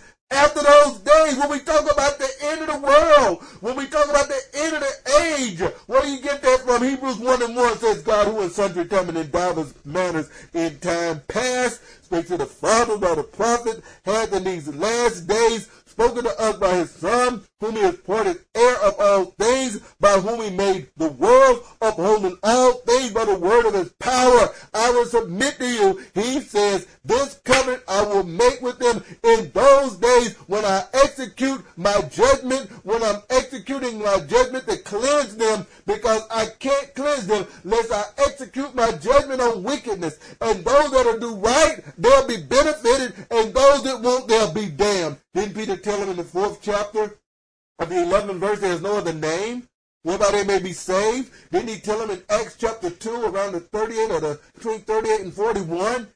He says, cleanse yourself or deliver yourself from this untoward nation. It really means perverted. He says, I will put, it says, I will make, listen, it's witness. This is the covenant that I will make with them in those days, saith Yahweh. I will put my laws in their hearts and in their minds I will write them. They don't have to worry about borders no more. They don't worry about somebody coming and taking it from them. I'm putting my laws in their hearts and in their mind I will write them. And their iniquities and their sins I will remember no more. Now, where remission of these is, there is no more offering for sins. No more offerings to be made for sins. Listen, Having therefore, brethren, boldness to enter into the holiness, holiest by the blood of Jesus under errors. You never would get to go in there. Never, ever, ever. You'd be put to death. Brethren, I want you to understand there is a Judah is ruling now. I need you to understand our king is ruling and executing judgment on all those that won't do right having brethren the boldness to enter to the holiest by the blood of Jesus by a new and living way that he has consecrated for us through the veil that is to say his flesh. If you're going to make another tabernacle, then what are you going to have for a veil? And having a high priest over God. This is the point we don't think of Christ as the high priest as we should. But when you have a high priest, you have a tabernacle. And if I were to read in the ninth chapter, it would show you that everything that Aaron did in his tabernacle was a shadow temple, tabernacle. What I call it a temple?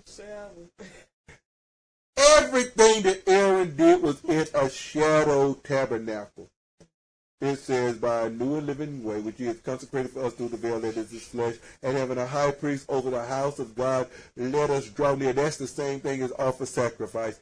Let us draw near with a true heart of full assurance of faith, not playing, not pretending, not quoting scriptures and not living it, not preaching sermons and not living it, not saying that God can't execute judgment and not understanding that he's king and not living it. It's just having our hearts pure with full assurance of faith, having our hearts sprinkled from an evil conscience.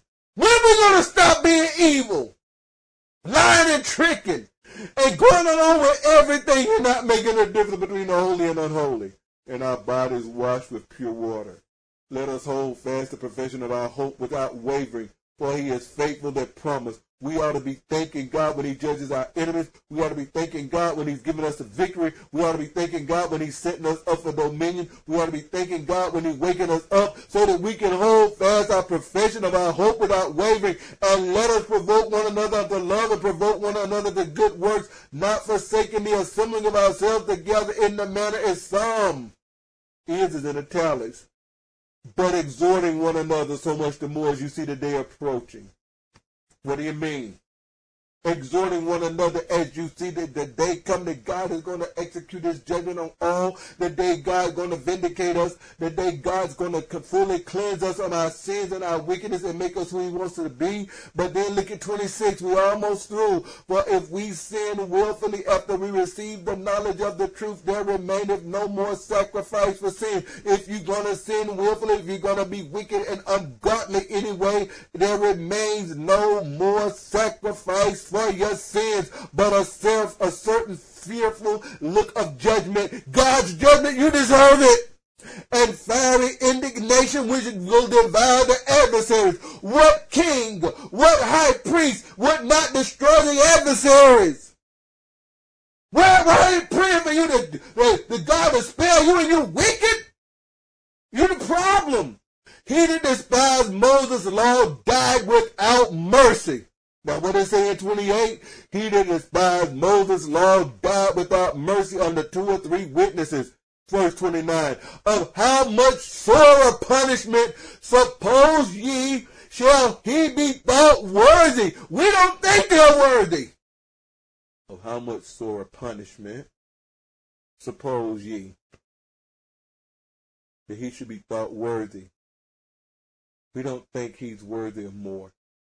But he says, how much sorer, that means how much more, shall he be thought worthy who have trodden underfoot the Son of God, and have counted the blood of the covenant wherewith he was sanctified, or that he was cleansed an unholy thing, and have done despite the Spirit of grace. The spirit of grace is supposed to teach you to deny ungodliness and worldly lust and live righteously and soberly in godliness, present as you did it anyway. For we know him that it said, Vengeance belongeth to me, I will recompense, saith the Lord. This is what God is doing. This is what we are preparing our minds and our hearts for God. You say, Vengeance is yours. Vengeance is yours on the job. Vengeance is yours when the government does something to us. Vengeance is yours whenever somebody beats us out of our money. Vengeance is yours whenever they do identity theft. Vengeance is yours when we have hell and damnation in the home. Vengeance is yours whenever we have hell and damnation in the church. Vengeance is yours whenever they're doing things to our children. It says, we know him that says vengeance. You want to keep praying and never ask God for, for vengeance? You don't sound like him. Vengeance belongeth to me. I will repent, recompense, saith the Lord. And again, Yahweh, the Lord shall judge his people. It's a fearful thing to fall into the hands of the living God. A fearful. Do we care? Do we care? Somebody will say, Tim, you don't care about merciful people? Look, I ask God if the person is not going to change, Lord, if the person is not going to repent, go ahead and damn them, move them off the planet because they're going to keep doing stuff to your people. And I'm on your side, Lord. I'm on your side. And every time you defeat the enemies, you're doing your thing.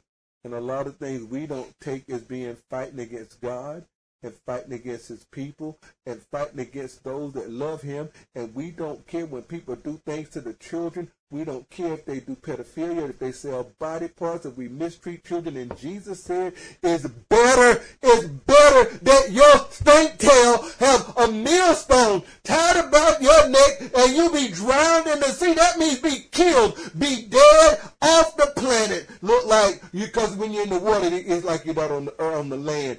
It, it be in the depths of the sea going straight to the abusos.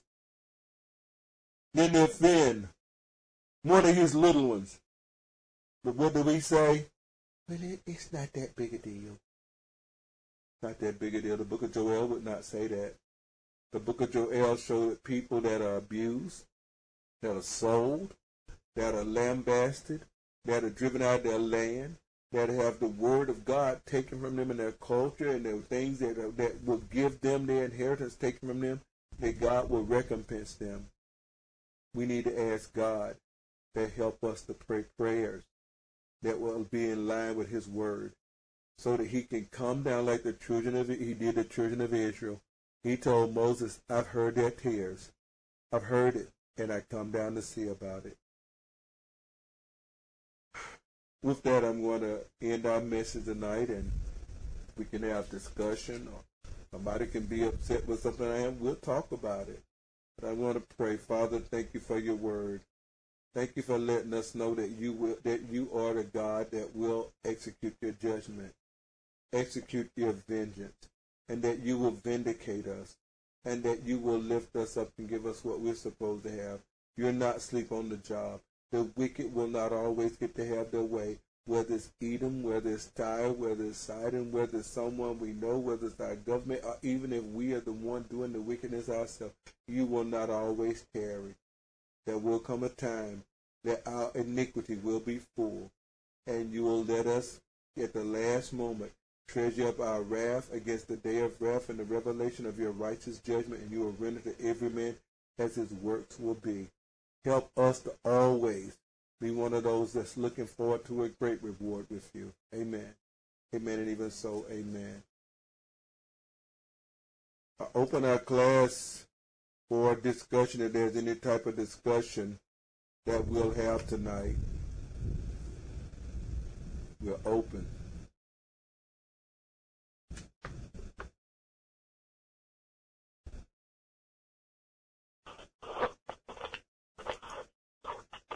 I think the message was very um, impactful and powerful,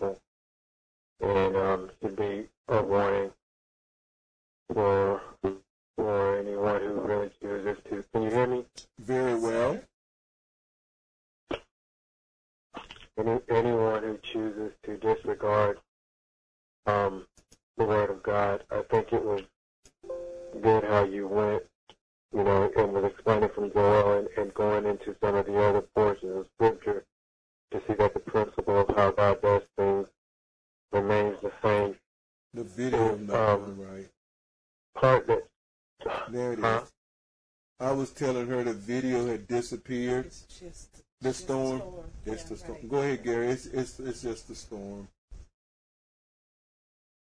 I was thinking about how you went to Hebrews, and um, I think it's Hebrews 10 and 26 where he was talking about there remains, um, if, if you sin willfully, there remains no more sacrifice for sin. And, and it, it made me think of the verse, I think it's in Hosea, but I know it's um, quoted in part by, by Christ. I think he says, uh, um, I, I would have mercy and not sacrifice. Yes. Very interesting because a lot of people people want to look at Hebrews and say, well, he's the great high priest, and you know he, he will forgive, he will forgive. But that, that that's really something because he says there's, there remains no more sacrifice. It's it's that heart, you know, that mercy is not just a mercy. You know, so when I went back and I was looking at Matthew nine, where where you you were you were going,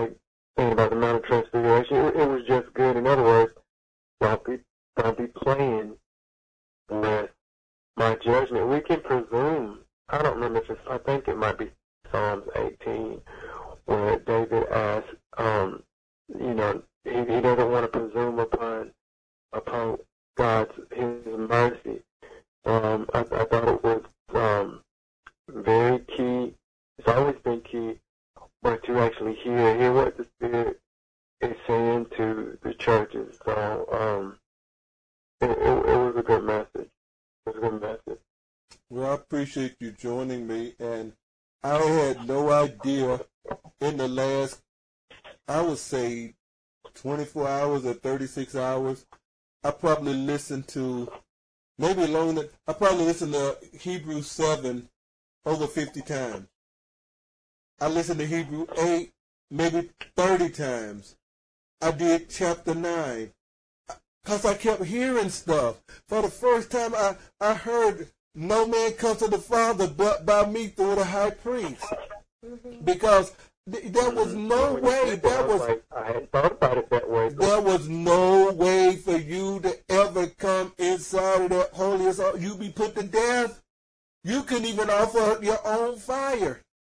So there was no access to God except through the high priest. And this was a transient high priest because it, he had paid tithes.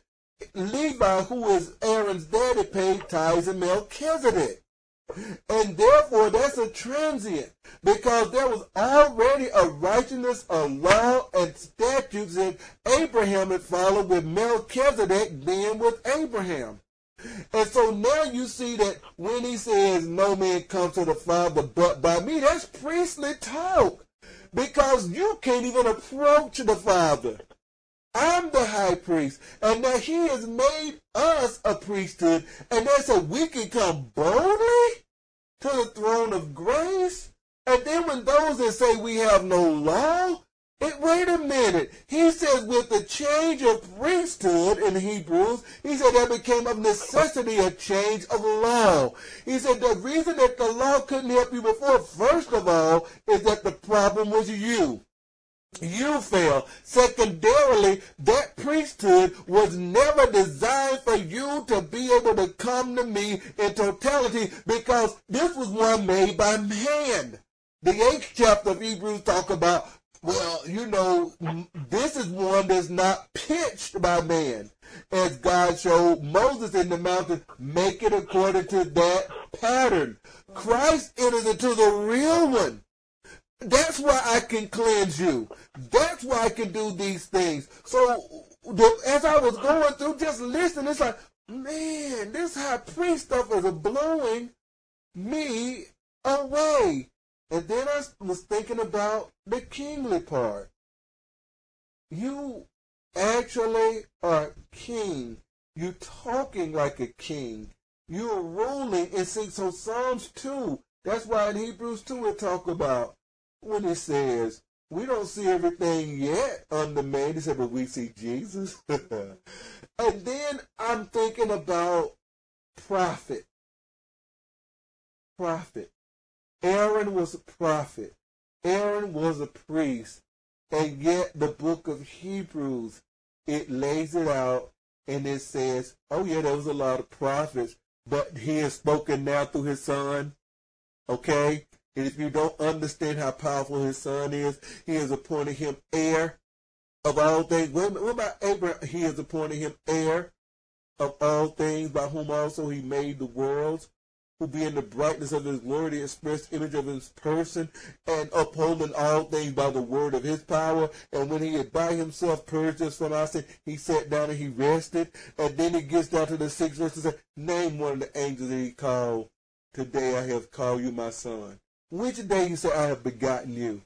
And then verse 8, he says to the Son, he says, Thy throne, O God, is forever and ever.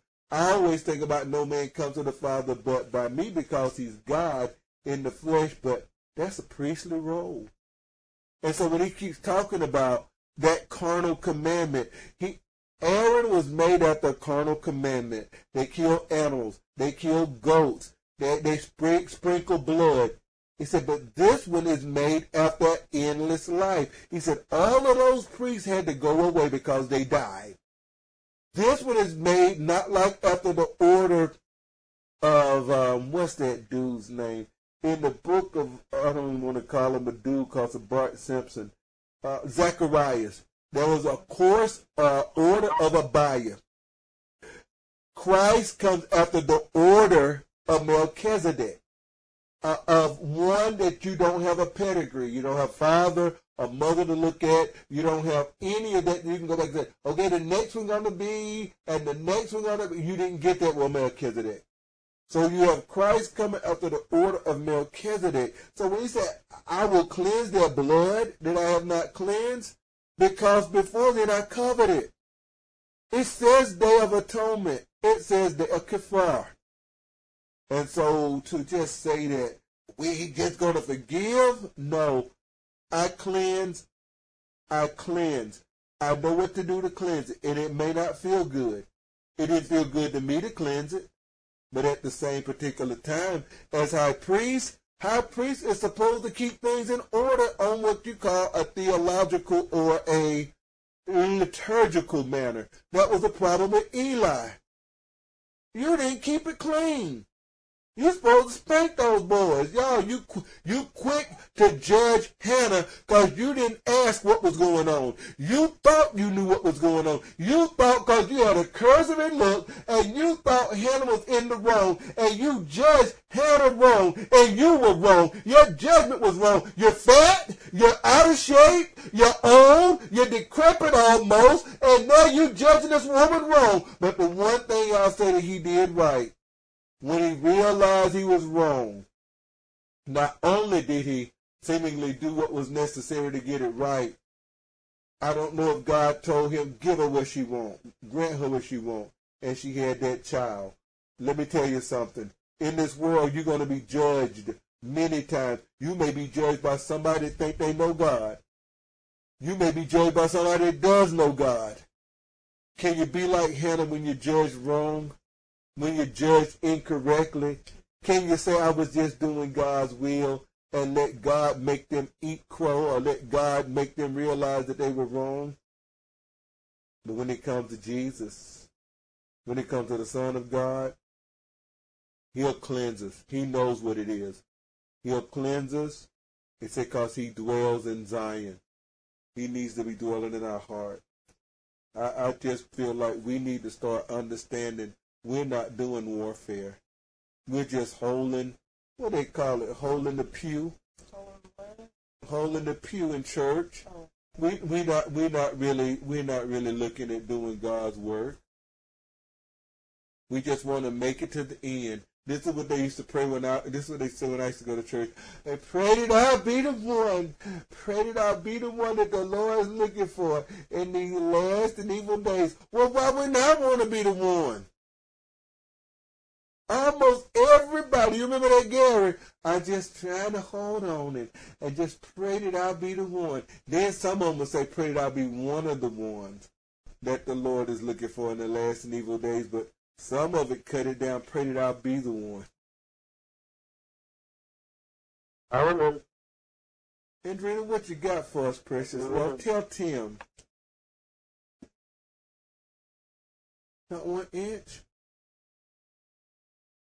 Let me see if anybody on the conference line have anything for us tonight. Is there anyone on the conference line that have anything that they would like to add? I have a question. You, Andrina has a question. Okay, precious love. Okay, so sometimes I hear um, the Hebrews who are who are proclaiming things on the street, where they have their 12 tribe charts and uh, they're reading from the book, and there are certain things and certain passages that they use that they say that they're pro- proclaiming Mm-hmm. to the nation. And one of them is this, it is here in Joel, where he talks about them and their children once they've sold, they since they've sold into slavery, their children will be sold into slavery, and that that they're going to be gathered together against each other, and that God is going to judge them, and they're going to destroy each other. They they preach it as such in that way, as if that that it's a time still to come for the judgment for the slavery or the enslavement of the people here in the Americas. And so I want to know from you, is that something that you would say is not proper context? Or do you feel like it's, you know, taken out of context? Or do you feel that there is um, there is still a judgment to come for those who enslaved our ancestors? I'll answer that third one first. I already know there is a judgment for those that enslaved our ancestors and those that or those at least definitely have benefited from it. Those that enslaved our ancestors already dead. They're, not they haven't escaped God. So there, I know that there's a judgment for them. Those that still benefit and they still have the arrogance to be able to walk around and benefit and have issues with it and have things to say that will still do things to hurt his people. God is not mocked. They're still sowing. God has never stopped learning how to reap. I mean, help people reap. Insofar as the way that they teach us that this is going to happen, I hadn't really studied it like that, but I would say that based upon how God operates, I would say that, but I would look to make it mine or not make it mine. But I haven't heard, I haven't heard them say it. But I believe that because of this happening, because of reaping and sowing, that if that scripture that they're using does not prove it, But it's still axiomatic. It's an axiom. It's let me change the word. It is something that need, that will have to take place in some way or somehow because you've benefited from this, you've done this, and those of you that have loved this and enjoyed it and received the fruits of it, God has shown when you dig a pit, you get the pit. When certain things happen at a certain time, once your iniquity is full, you get the same kind of thing. So, but to, I don't, the scripture that they use, I might not use that scripture. I might take a long way to get to my point and they may have just gotten the scripture say, I don't saw that stuff Tim say. I use this one. So I'll go look at it. I, and I understand what you're saying when, when, when it's the principle of those who enslave your children, your children will be enslaved. So I can understand the principle of the just recompense of reward.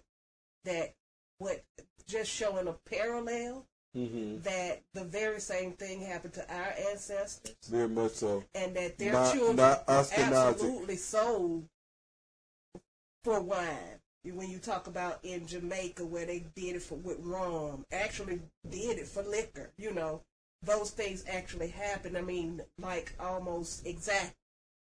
And so when you say that those children and they they took their children from them, and sold the children and enslaved the children. You talk about under King language. John when they made yes. them wear those different kind of clothes to say that you show that you gave in and changed your name. Right. So not only did they enslave the people, they took the children and sold the children. And so it's the same thing that happened with our ancestors, and that they were enslaved and their children were taken from them. And so to use that and say, okay, so where where is the end for us when it where's the judgment of us when it's when should that when is that going to happen? Because it hasn't happened. But if you ask some of uh, the white christians and and these people who say that they're christians here in america they say oh well we paid for it with the civil war. That's a god damnable lie. Because you all want to take over each other. And so now you're going to incorporate that in there that you played because Abraham, I think, in his second inaugural address said something like that. But the hand of God bringing His judgment don't mean that that means you paid for it. You got you. That was like a, a byproduct. For instance, whenever I go in, let's say when I'm nice to you, and let's say I come home and you've made me a steak or something like that. That's called a serendipity. It's a like a fringe benefit. You don't have to cook me a steak, although I cook one tonight. But mm-hmm. the point being made is that no, there's a judgment that's coming.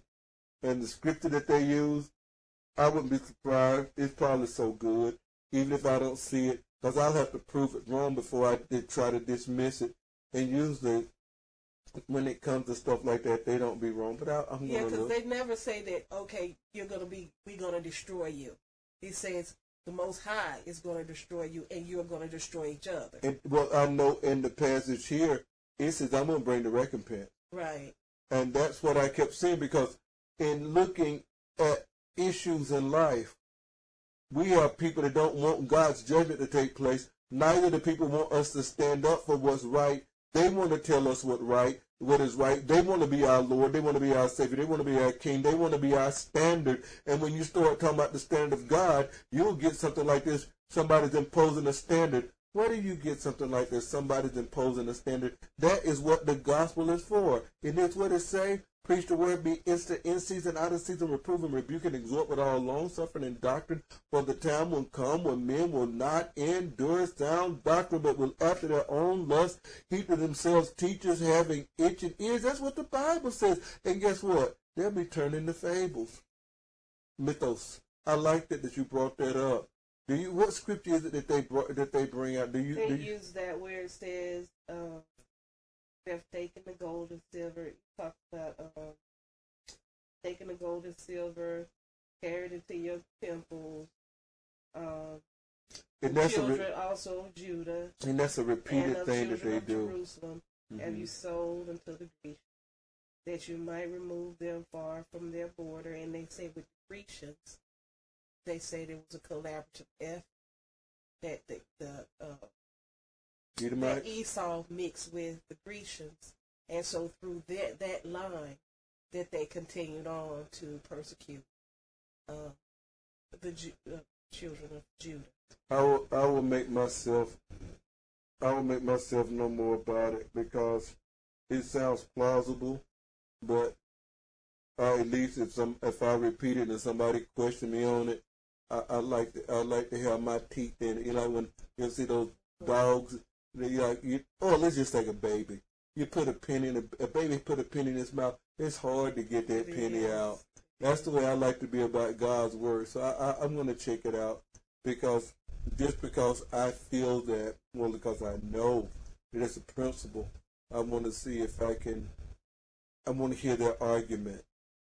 Because sometimes people have an argument and it's like, I won't use that, but that argument is so close to another scripture that's like, oh, I'll use this one.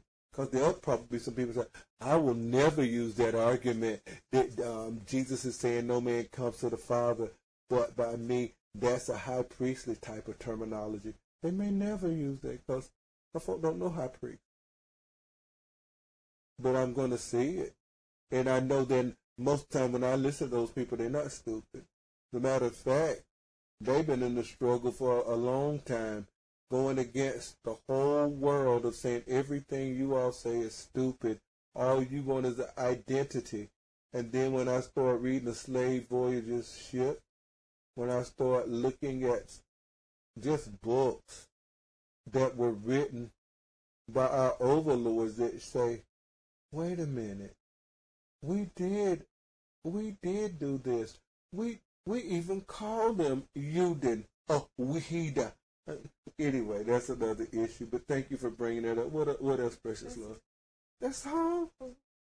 Gary, you got anything else that she provoked you to thought?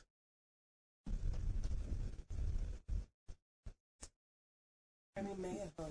Oh, he may have because he is you know, wrong. It's, you know, since it's the time where where uh, black people in America are saying, okay, we, want reparations and we want to enter into the benefits of our ancestors' labor, mm-hmm. and that was stolen, and not just their labor, but their intellectual property as well, and the things that were promised that were never given. And, and this is the time, and they make the parallel concerning Egypt and what was done in Egypt and the labor that was there. But there's another element that this is another part of us being scattered and being sold. And that's another aspect of it that it's, it leaves Egypt and it goes into there's another nation that comes in, even though it was it was because of our wickedness and our refusal to do judgment and justice. The day that we start doing that, and so you have them to come in and you see that same element, and you see, and it's like it's hard to, it's it's hard to say, oh, that has nothing to do with us, or our situation is separate, or you know, um, it's it's a it's a looking for a hope as far as the scriptures are concerned, and to find hope in Him. They say through the patience and the comfort of the scriptures that we might have hope.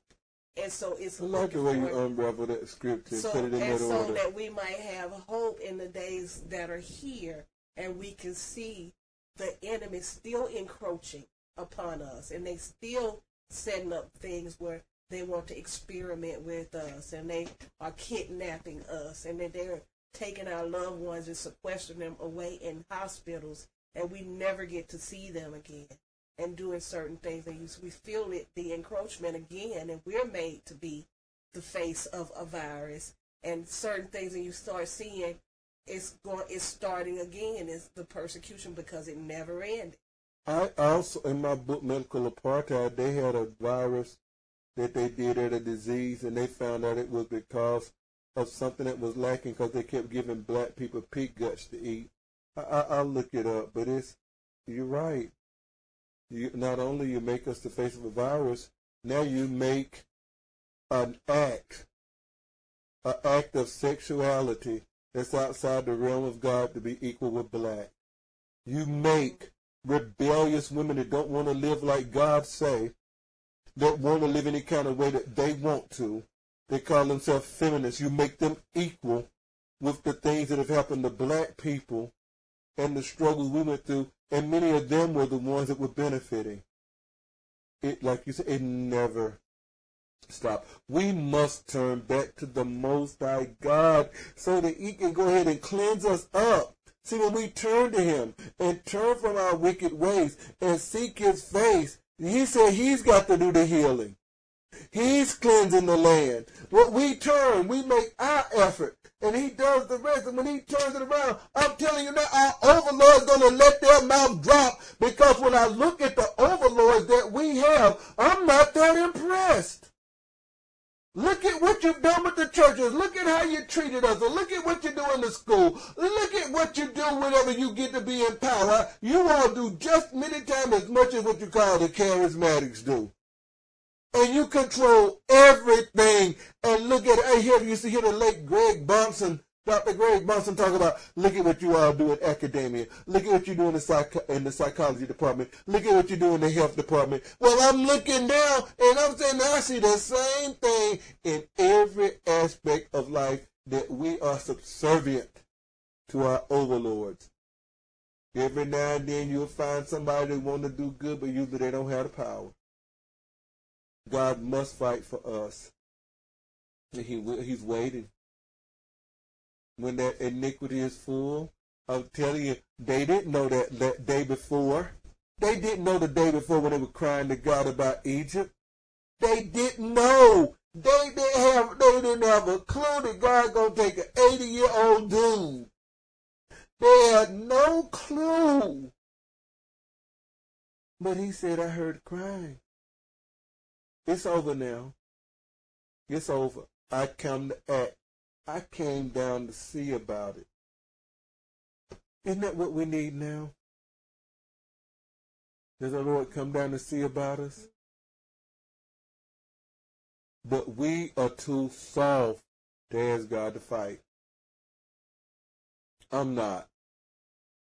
I just can't be. It's it's over now. I just don't want to ask God to, to judge and execute somebody that doesn't deserve. That's why I pray, God, you know based on how this person is, is, Lord, give them judgment. I can ask that. I can ask to give judgment. Lord, they have violated, they have sown, they need to reap because you said so. And Lord, you know if that individual will do more harm. You know if that individual won't turn. Lord, go ahead, please kill them. Get this your enemy. Pay him back to the face. Please. You know, when you talk about execute judgment and talking about the things that Joshua had said mm-hmm. about, you know, he's holy. Yeah, you can't serve the Lord. He's holy. The other Joshua had lots to say, and and it was even more damning because he holds the keys of hell and death. Yes. And so, if just looking and quoting from his words in the book of Revelation, that's enough that it should frighten it anyone because there is no unconditional love there. You see it, tell me, show it to me, find it, I pay. God's love won't save you anyway. But Remember he that? to say, repent or repent or I remove your candlestick. People say they, they they can't mean remove your candlestick because guess what? You have you got a doctrine. You got a doctrine that you brought from somebody that was not a Hebrew person, and you accept that over the word of God and gonna try to make me take it. I ain't the one. But there comes a time when he says, let the wicked be wicked still. Yes, and the unjust be unjust still. Yes, and so there's a time when that happens, and he says that there are going to be some that are within and some that are without. And so that's enough that, you know, the whole thing about unconditional love tells each one of those churches to repent. Repent. Those who didn't have to repent, he said, you better hold fast. You better. To the end. And so each one of them would receive according to their works.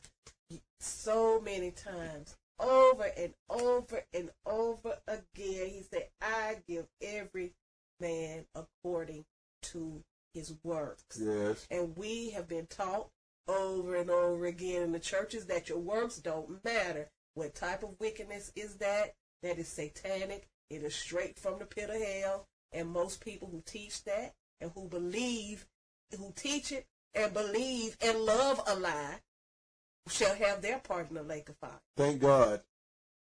Thank God. I, I see our son on here with us tonight. Brother Darius on here with us. I'm glad to see that. But I'm telling you all, we we better learn that this is war. And until we start thinking in terms of war, we'll still be thinking in terms of church. I give one more I give one more chance.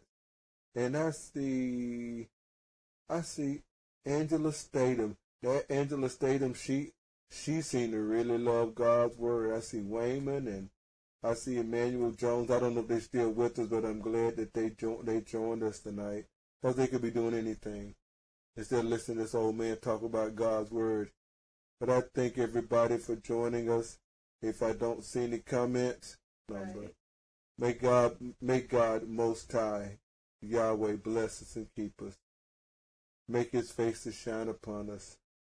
Be gracious to us, and grant us your shalom, which is much higher than the English word peace. Amen, amen, and amen. Thanks for joining us. Amen. Good night, you all. Thank you for joining. Thank you, thank you, thank you, and share it if you feel the message is beneficial.